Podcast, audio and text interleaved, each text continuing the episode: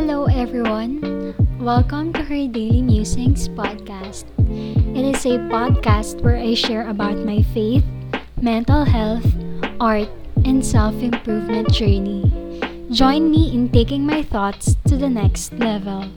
Hi, everyone.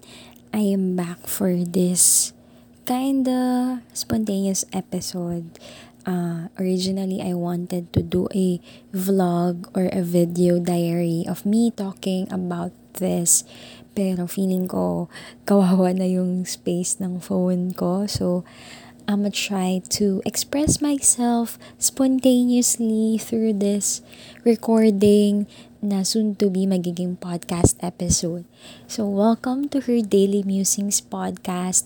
I know it's quite a while since I uploaded uh, an episode. Pero meron ako talaga na pending na isang episode na na-record ko na hindi ko pa na-post or na-share. It's about crazy transitions.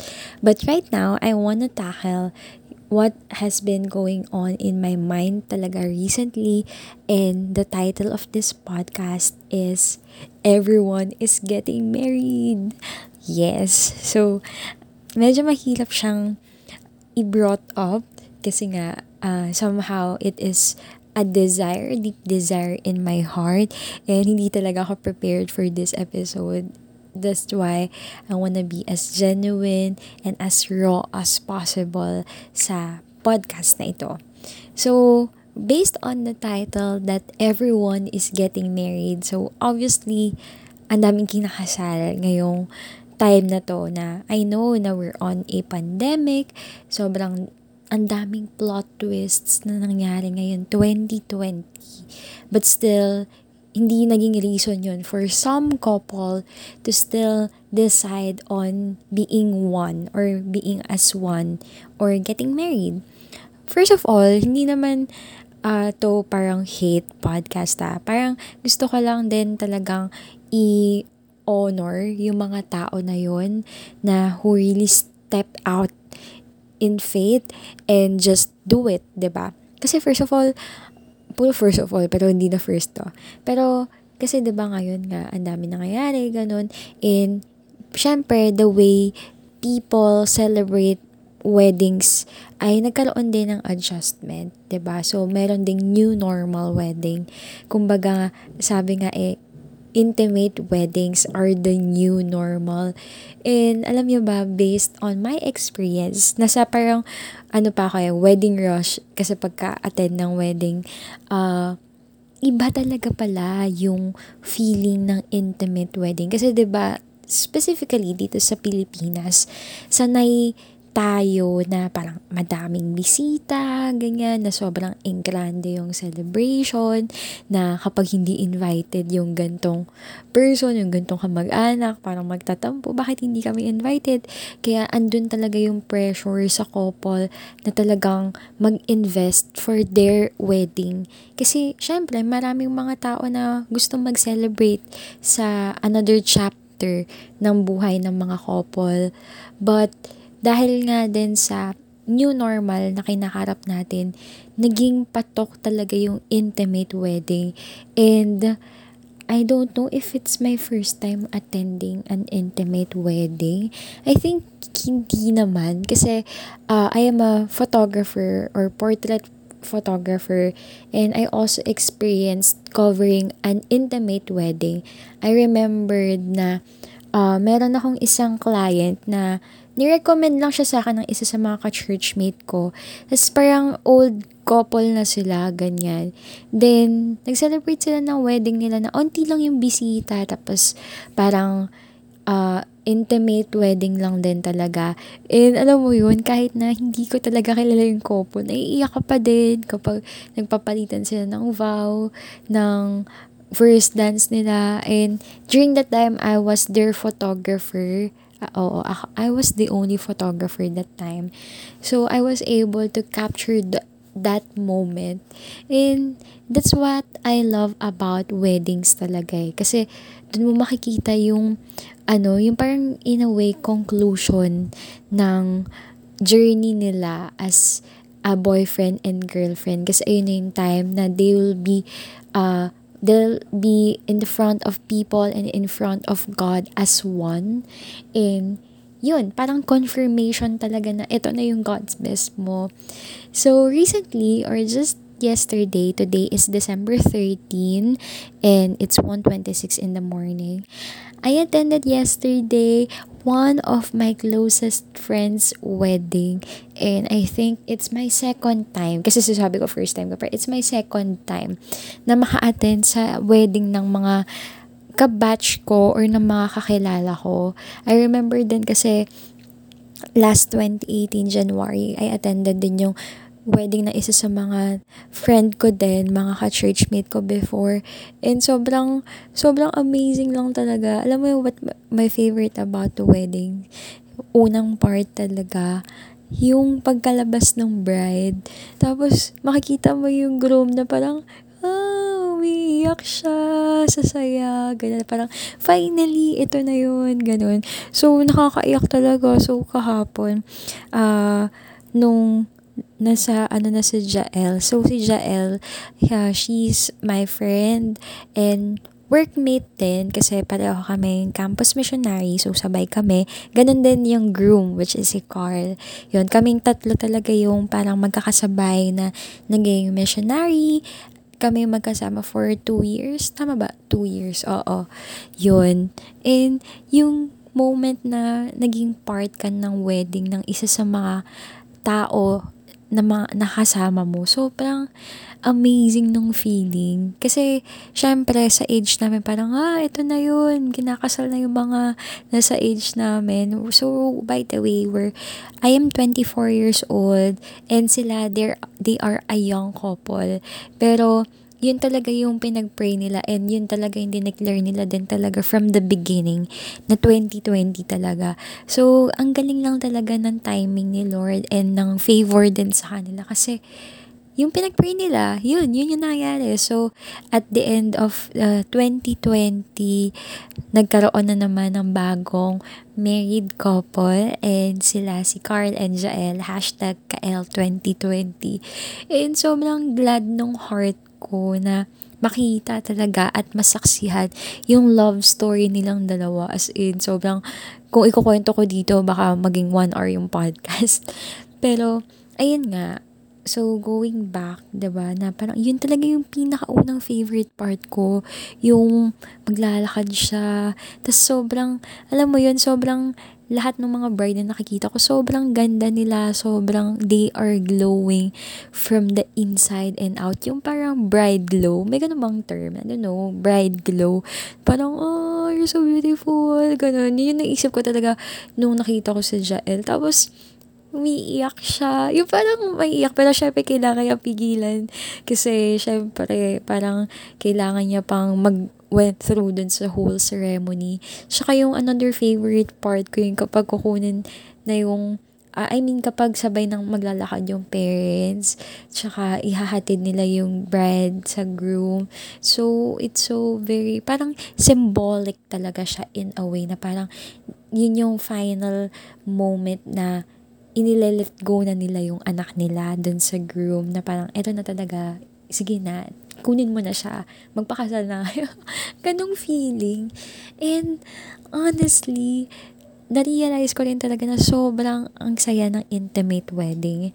Well, uh, sige, mag-move on tayo sa another favorite part ko. Bago ako mag-share ng mga personal thoughts ko about my own dream and desire.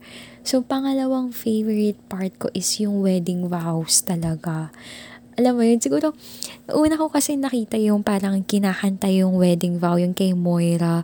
Sobrang amazing, na parang, ah, ang galing. Pero ang hirap na na, struggle is real na when you give your vows, tapos kakanta ka. Kasi parang, hala, paano pag pumiyak ako? Tapos ang hirap kumanta ng umiiyak kaya, parang vibrato.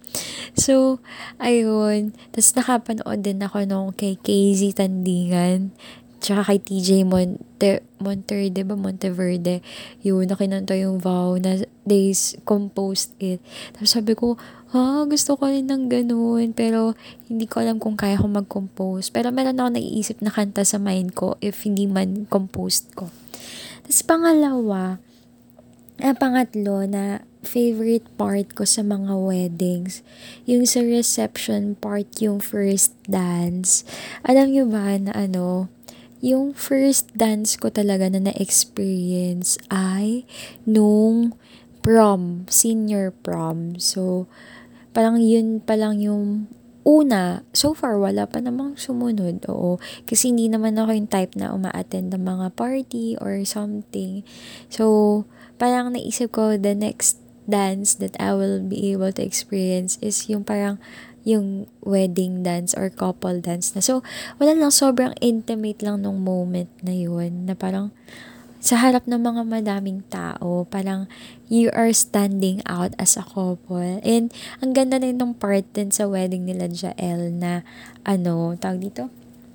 Yung meron silang portion na married couples, yung mga sumayaw. Tapos, nag-video kasi ako na parang I vlog my ex, uh, the KL wedding experience ko. Tapos sobrang may part na sobrang kilig na kilig ako kasi andun din yung area pastor namin, si Pastor Ariel and si Sister Janet. Tapos, noong una sobrang, ano, parang nasa isang table lang kasi kami. Tapos, talagang inaano namin sila, sayo kayo, sayo po kayo, ganun. Tapos, ang cute-cute nung, ano, si Pastor Ariel na parang niyaya niya si Sister Janet, they dance dun sa uh, gitnang part together with the other married couples. And naalala ko kasi nung time na nasa planning stage or nandun pa lang sa part na pala, pata, palapit pa lang yung wedding. Sabi ni Jael na talagang pinlan, ay, sinabi nila na talagang married couple lang yung gusto nila na magsayaw doon dahil they want to uh, express na ito yung privilege of being married or privilege ng marriage. ba Na pwede kayong tumayo sa gitna ng mga tao and alam mo yon parang somehow declaring na we are as one, we are together as one. So, ayun, parang ang very romantic lang nung moment talaga na yun. Tapos, so lang, kilig na kilig talaga ako. Siguro pag pinost ko yung video na yun, parang ang ingay-ingay ko siguro dun sa video. Tapos, ano pa bang favorite part ko maliban sa vow, sa paglabas ng bride, sa, ano pa ba, yung dance. Um, siguro isa sa mga favorite, parang wala na akong maisip na parang part. Ah, siguro outside the wedding, favorite part ko prenup talaga. So, as a photographer, pinaka pinaka pinaka favorite ko talaga na subject when I'm doing uh freelance photography is prenup. Kasi sobrang romantic. Tapos nakakilig talaga. Alam mo yun, kahit sinong i-prenup ko. Kasi parang 'di ba syempre iba naman yung magpi-picture lang kayo as boyfriend and girlfriend, ganyan, selfie. Pero yung prenup kasi parang it holds a deeper meaning na parang we're on the way to the next level of our relationship which is marriage. Kaya sobrang kilig na kilig talaga ako sa mga prenup and prenup photos or videos. Actually, never ko pa natala yung prenup video. Kasi, yun nga, mag-isa lang ako as a photographer. And, ayun, nakakatawa lang ako kasi parang uh, sobrang rare kasi talaga na umattend ako ng mga event like a wedding or debut na ako yung parang attendee. Most of the time talaga ako yung it's either nagko-cover ng photographer or uh, nasa ibang part ako ng program, ganun. Pero kahapon talaga attendee. And, ah, wedding singer. yun Wedding singer pala. Kami ni Ate Jardine na nag-birthday din siya kahapon. Sobrang amazing lang talaga na parang dual celebration of her wedding ni Jael and ni Carl. Tapos birthday din ni Ate Jardine and uh, sobrang nakaka-amaze lang din and thankful ako kay Jael for choosing us to be their wedding singer. And sobrang kabado-kabado kami ni Ate Jardine kasi syempre close namin si Jael and parang ang hirap na hindi umiyak and personally, sobrang kabado kami ni ate. And, Kasi nga, parang close mo yun eh. Di ba? Iba naman kasi kapag parang client mo lang, ganyan, or parang hindi kayo super close, kasi kaya mo maging professional. Pero sa amin ni ate, sobrang personal din talaga nung, or intimate, or special yung moment na yon kasi kilala namin yung naglalakad sa altar, kilala namin yung kinakantahan namin, ganyan. Tapos, ang cool lang din, sabi ko nga kay Jael, sobrang cool ng song selections nila na, nila, feeling ko siya lang, siya yung pumili nun eh. Kasi ang ganda talaga bagay sa love story nila. And I think isa sa mga important part din talaga of the wedding is yung mga music na nagpe-play.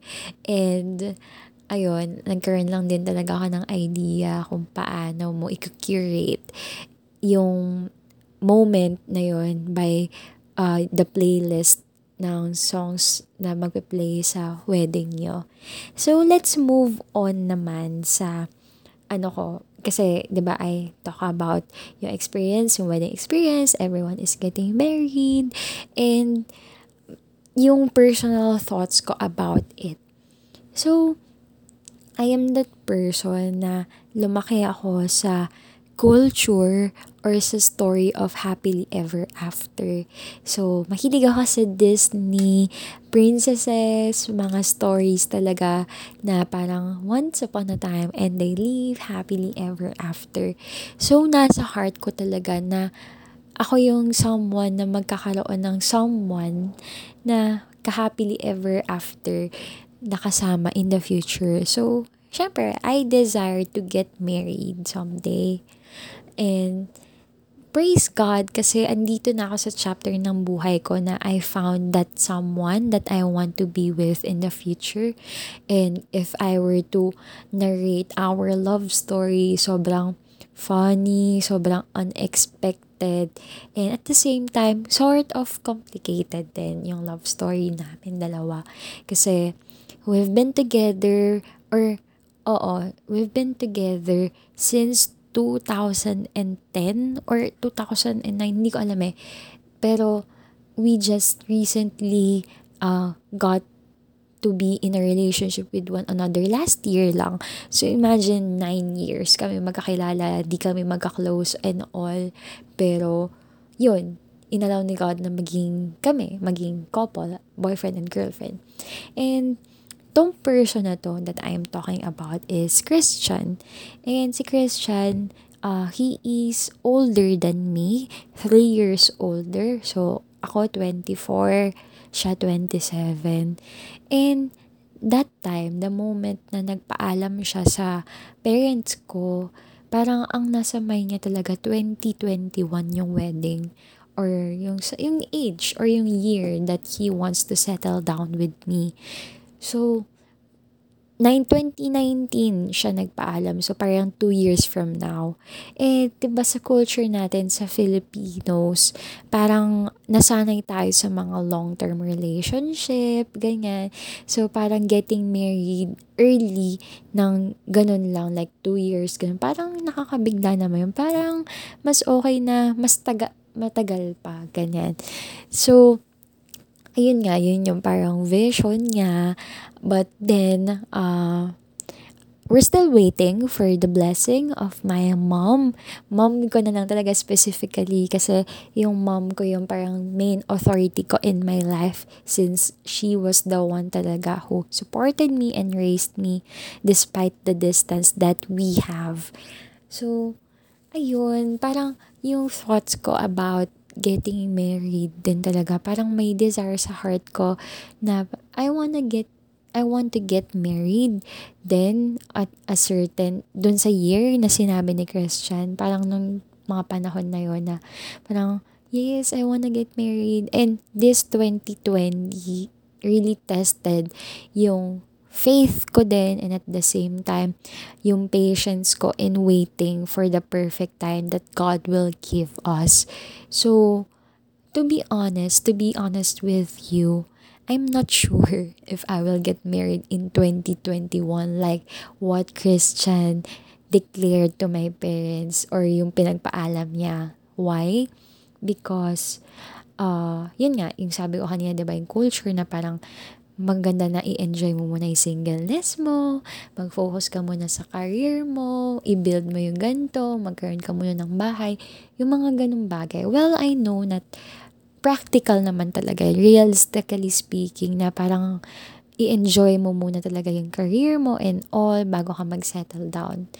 And alam nyo ba na si Joel at si Carl, uh, they've only been together for one and a half year and now they're married.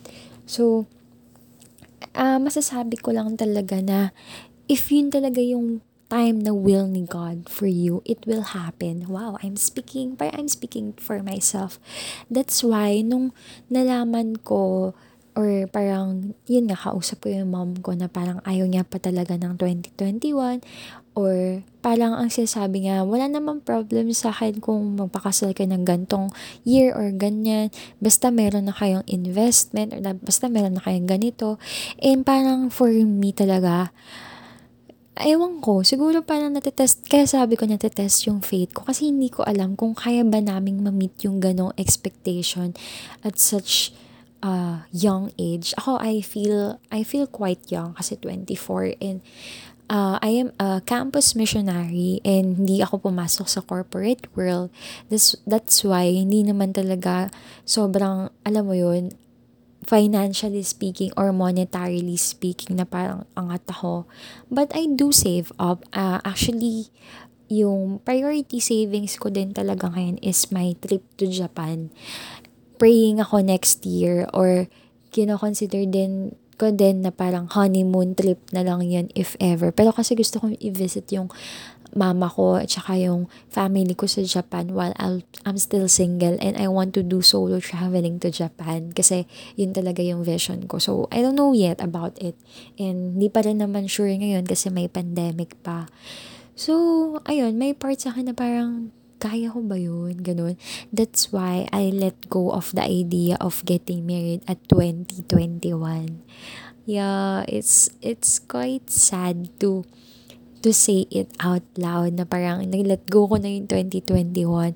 Pero alam niya si Christian, hindi niya pa rin nilalet go yung 2021. Parang he is still praying. And yung tao na yun, alam ko talaga na pag nag-pray yun, ina-answer ni Lord. I mean, ang daming mga moments din talaga in his life. Parang based sa pagkakakilala ko sa kanya na parang ito yung pinag-pray niya tapos in-honor ni God yung heart niya and yung faith niya kaya in-answer niya. So parang sa part niya, edi yun yung part niya. Pero alam ko naman din na how patient he is and how willing he is din talaga to wait. Parang all his life has been waiting talaga. I mean, sa pagkakilala ko sa kanya, ang dami niyang waiting season sa buhay niya. Like, wait waiting for graduation, pagiging full-time, yung pagiging girlfriend niya, ay girlfriend ko sa kanya, lahat yun talaga inantay niya. And what more pa tong wedding na isa rin sa mga chap new chapter ng buhay niya, 'di ba as a man. So hiniintay niya rin yun. And ayun nga, parang from my point of view, I am letting go of the 2021 wedding. Why? Because I want to trust and surrender yung timeline ng marriage namin ni Christian to the Lord. So, kumbaga, yung 2021, yun lang yung desire ng heart ko. Pero kung ano man yung maging desire ni God, like for example, 2022 or 2023 or beyond or even 2021, sobrang okay talaga sa akin. Okay lang sa akin kung ano mang year i-allow ni God. And to be honest, dahil mahaba na rin naman tong podcast, isi-share ko na lahat para isang bagsakan na lang, di ba? To be honest, uh, yung thought ko rin about sa everyone is getting married this 2020, of course, I really felt first, I really felt pressured na parang, oh, I wanna get married na din sa 2021. Parang, paano na hindi pa ako, nag, hindi naman ako nagpaplano or what, wala akong alam sa mga bagay-bagay about weddings. Photographer lang po ako, ganun. So, di ko alam yung mga supplier, keme-keme, ganyan. So, may unang part na pressured, pangalawa, pressured din financially kasi parang kailangan may budget ka dito, ganyan. Pero may part din kasi sa akin na parang kapag andun ka na kasi, si God naman yung magpo-provide ng money, ng mga kailangan mo. Kaya may part sa akin na kahit anong year man ako ikasal, parang alam ko na si Lord yung magpo-provide for it. Another thing na na-pressure ako is, parang ngayon, parang everyone around me nakilala ko is getting married. That's why another thing that I also felt about it, syempre may part na na envy, na inggit, gano'n na parang, oh, sana all, sana kami din, gano'n. Parang sana kami rin alam namin kung kailan ay na, siguro meron mga moment or meron ako mga stories na narinig na hindi rin talaga sila certain kung kailan sila ikakasal during that time. Pero si God lang talaga yung nag-allow. Si God yung nagbigay ng talagang, kumbaga, ng confirmation na ito na, sige na, go na. And I believe na normal yun na experience din namin ngayon na uncertainty na hindi mo alam kung kailan.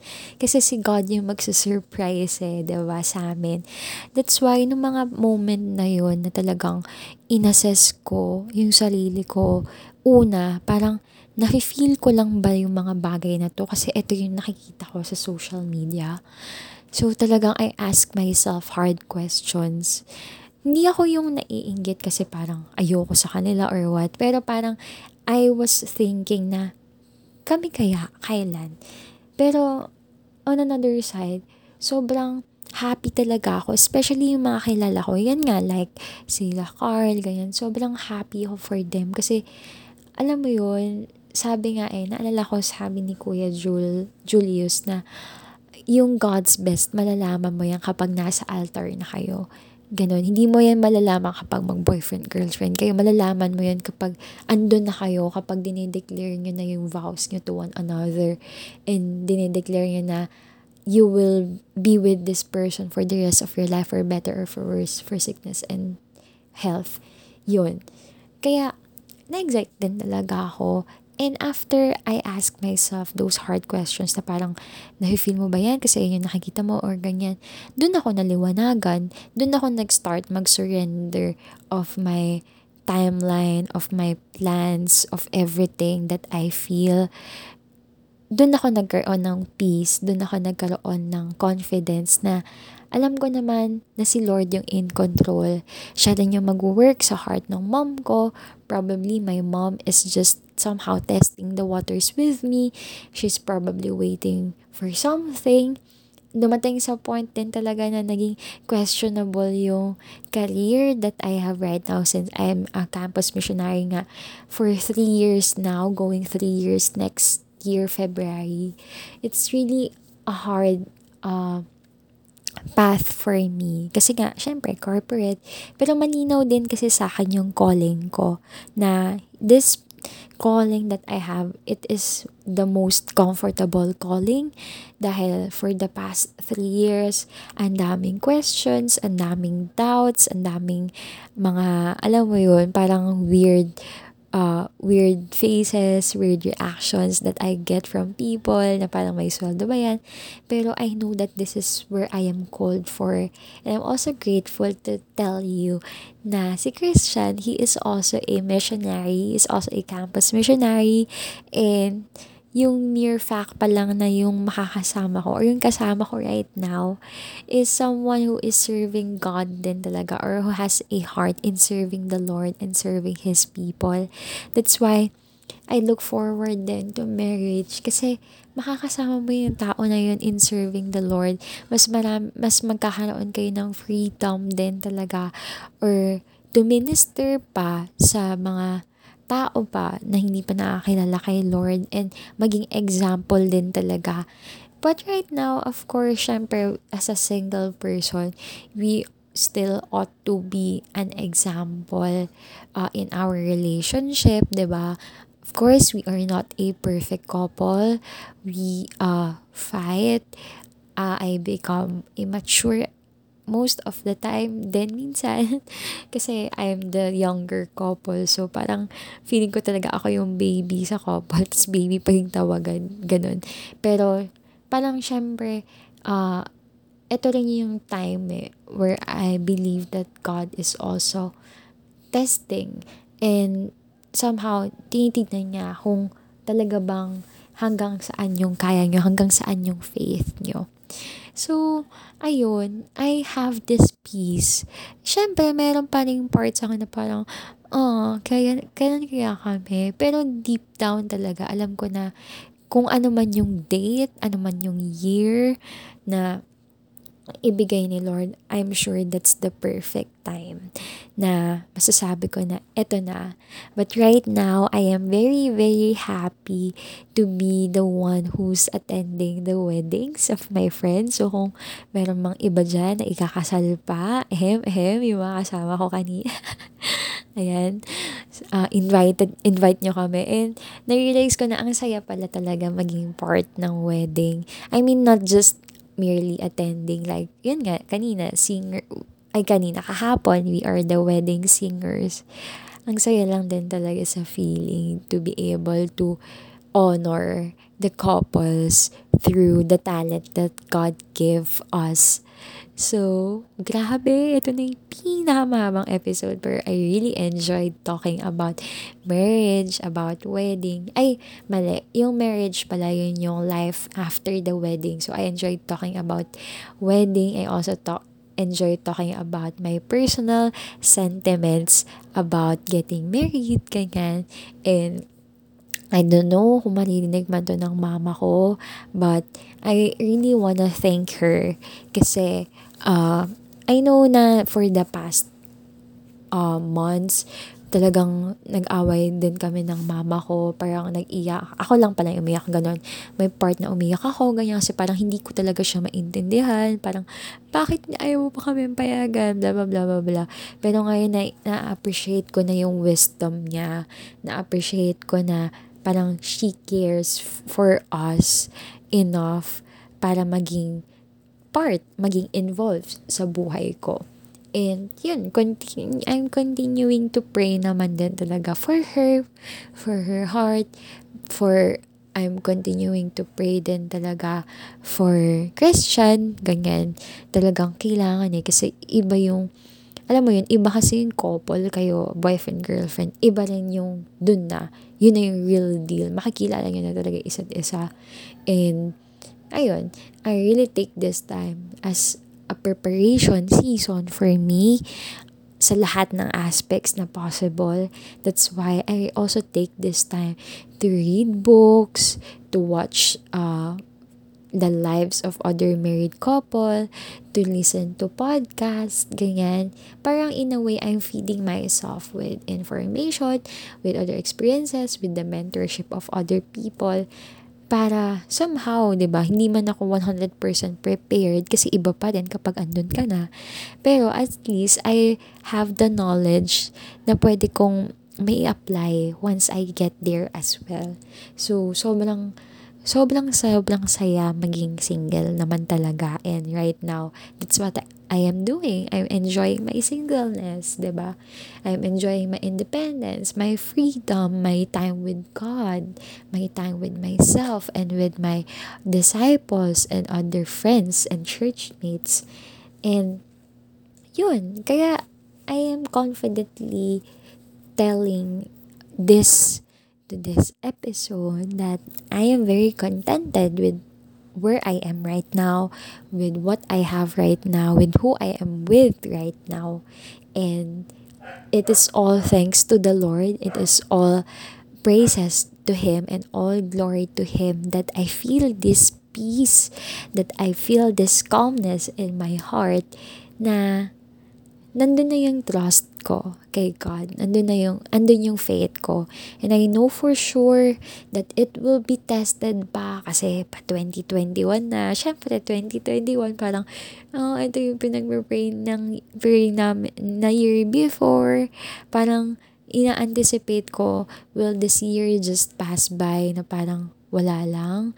At will this be the year that I will really get married to the man that I want or the man that I love?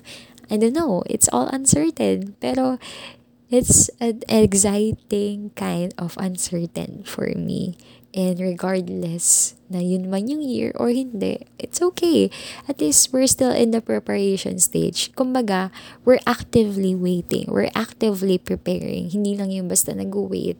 Kasi, yun naman yung kailangan eh. Yun naman yung somehow, yun yung hinahanap din ng mom ko sa akin at sa kay Christian at sa aming dalawa, 'di ba?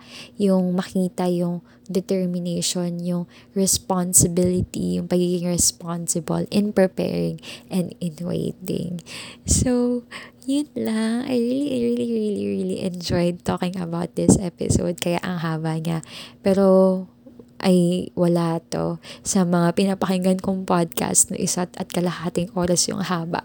So, Thank you so much for listening and sana, sana, sana talaga ma-upload ko to agad or i-upload ko to agad kasi fresh na fresh pa to about marriage, everyone getting married, and my personal sentiments about getting married as well. So thank you so much for listening.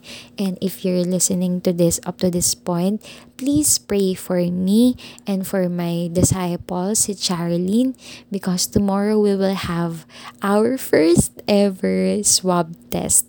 Kasi meron kaming incoming mission trip. So, please pray na negative, na walang complication, at maging okay yung mission trip namin. Kung saan yon sa Catadwanes po kami pupunta.